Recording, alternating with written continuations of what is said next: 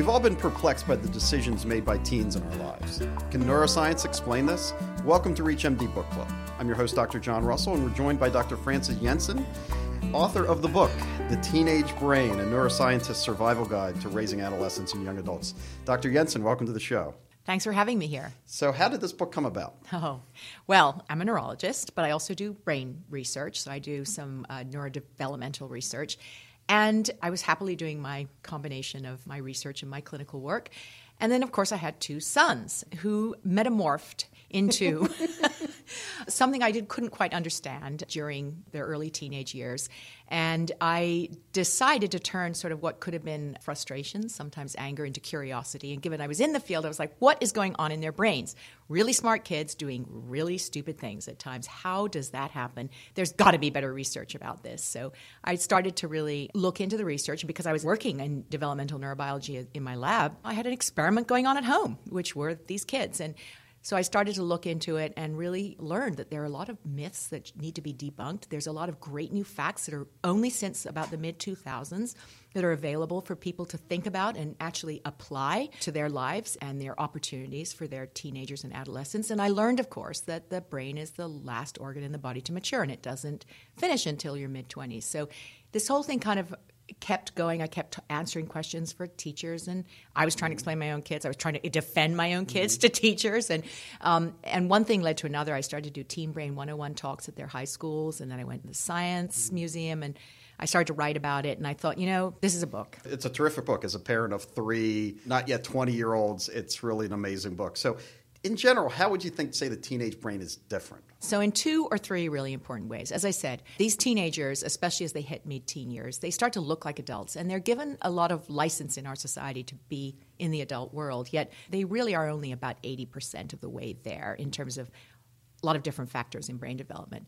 Some very important facts. One is they actually have an edge on us as adults and for themselves in the future in their ability to learn and for their synapses, of course, where neurons are connecting and mm-hmm. communicating with each other, their synapses are actually, they have more synapses than they will as adults. Children have the most, and then it's sort of coming down to adult levels. So kids that are in their teen years actually have more synapses and more ability to mold their synapses to experience. We call this synaptic plasticity. It's a term some people in the medical profession probably know. Mm-hmm. And they're going through this period where they learning is a form of synaptic plasticity. So as you learn, you're building larger synapses in the pathway where the learning is taking place. And they can do this faster and stronger and harder and longer than we can. That's a real plus for them to know about. There's a downside about that I can talk about mm-hmm. in a mm-hmm. minute. The other part of the teen brain, though, while they're all kind of revved up with this very excitable brain and very impressionable and rapidly learning brain, the way the different lobes of the brain are actually connected to each other through mm-hmm. tracks um, is not at all complete. And this process, which you know is myelination, mm-hmm. the myelin which insulates the nerve fibers, is a process which takes a very long time to finish. And it starts in the back of your brain, brainstem, and back mm-hmm. of your brain, moves forward. And of course, the last place to have fully myelinated connections is guess what? The frontal lobe.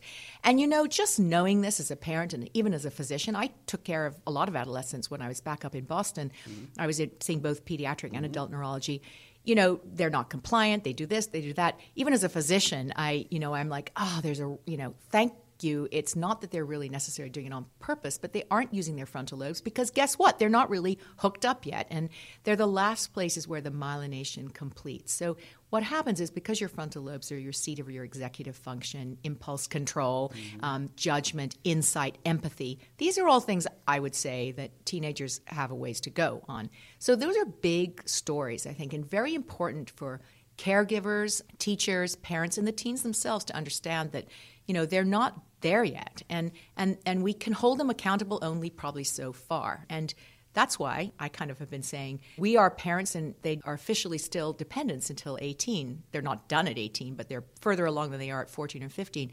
So, as a parent or even a physician, a psychologist, counselor, teacher, you do have your frontal lobes attached. Mm-hmm. And you kind of have to use them for these teenagers and sort of help explain explicitly why cause and effect, um, issues around judgment and impulse control that they're so vulnerable to.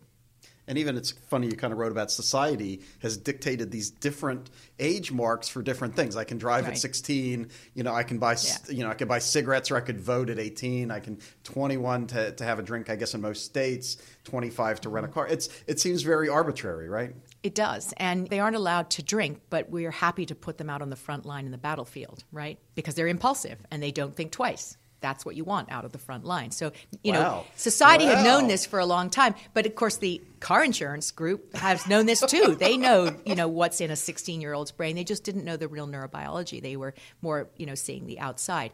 But the point is that there's a lot of um, strengths and vulnerabilities of this to be serious about this. And I put this in the book. So the book is has actually a lot of basic science made readable. I actually even have figures um, from some real papers because if we're lucky, some of this will actually get to the teenager. And if you are an adult trying to explain something to a teenager, they respect data. They will not do something because a physician or a parent says or a teacher says, mm. you do this. They're going to say why. And it's not, you can't say because I tell you. You can say, well, this study showed.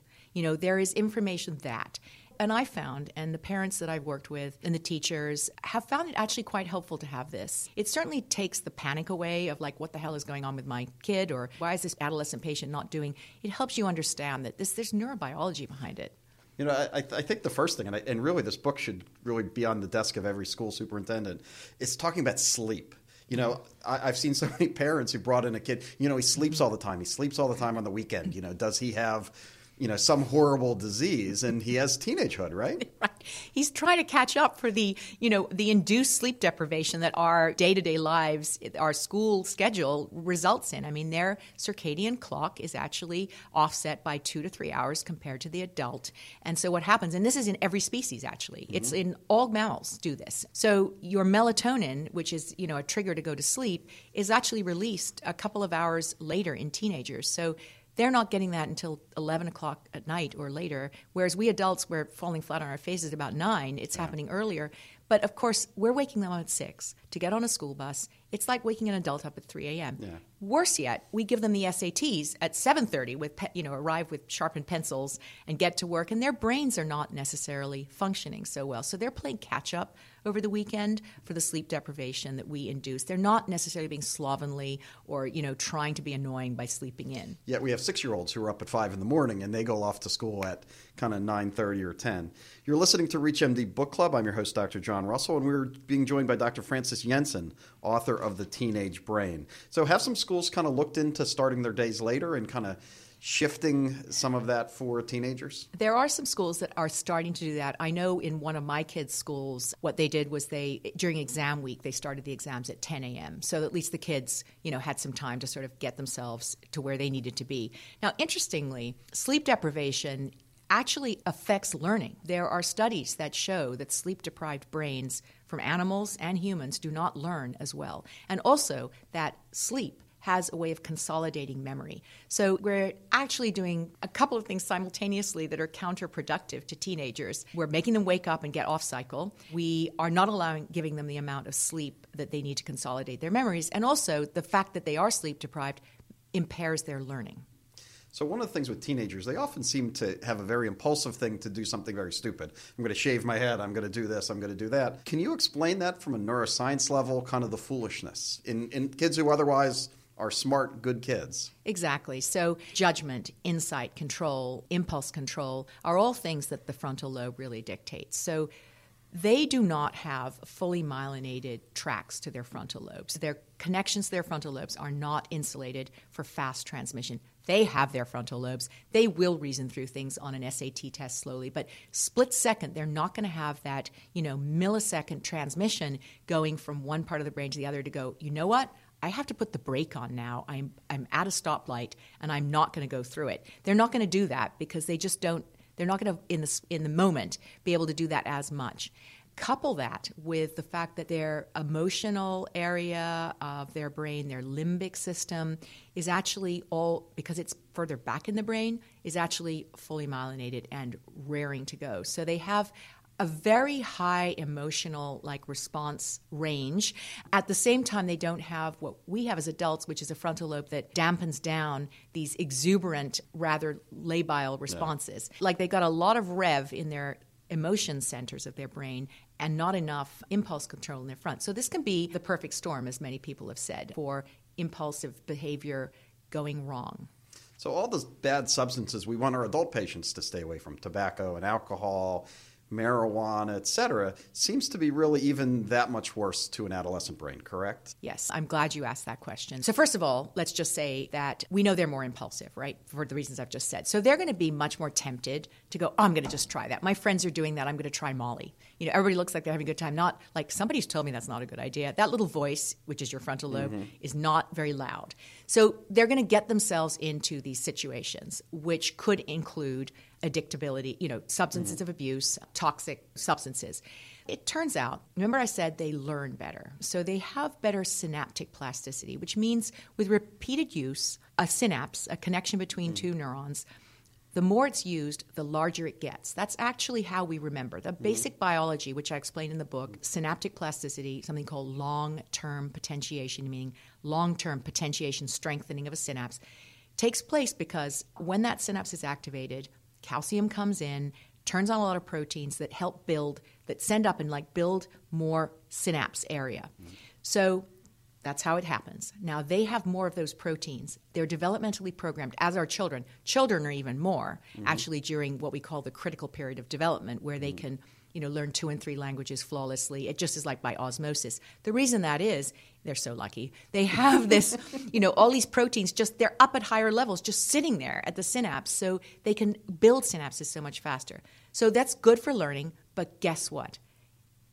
Good things can change synapses, and so can bad things.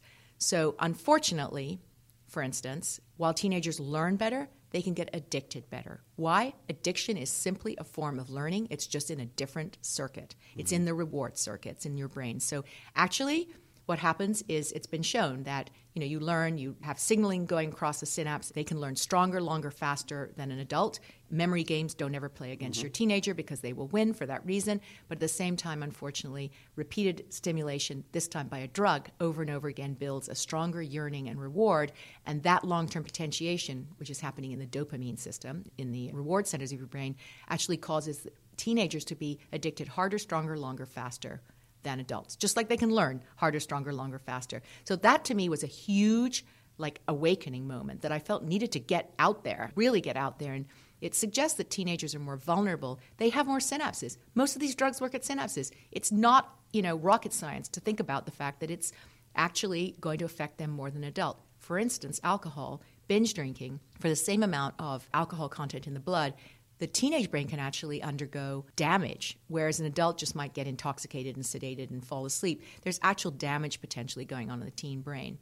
Another substance like this is Molly, which is ecstasy, MDMA, very popular party drug. And we know at Wesleyan College, for instance, they announced 12 kids who had been hospitalized. It was a bad batch, but nevertheless, these very, very, very smart kids are mm-hmm. trying, experimenting with drugs that can actually damage their brains. And in fact, a young adult or teenager, their brain, because of their receptors, it's more susceptible to the damaging effects of Molly, which are unpredictable, than an adult.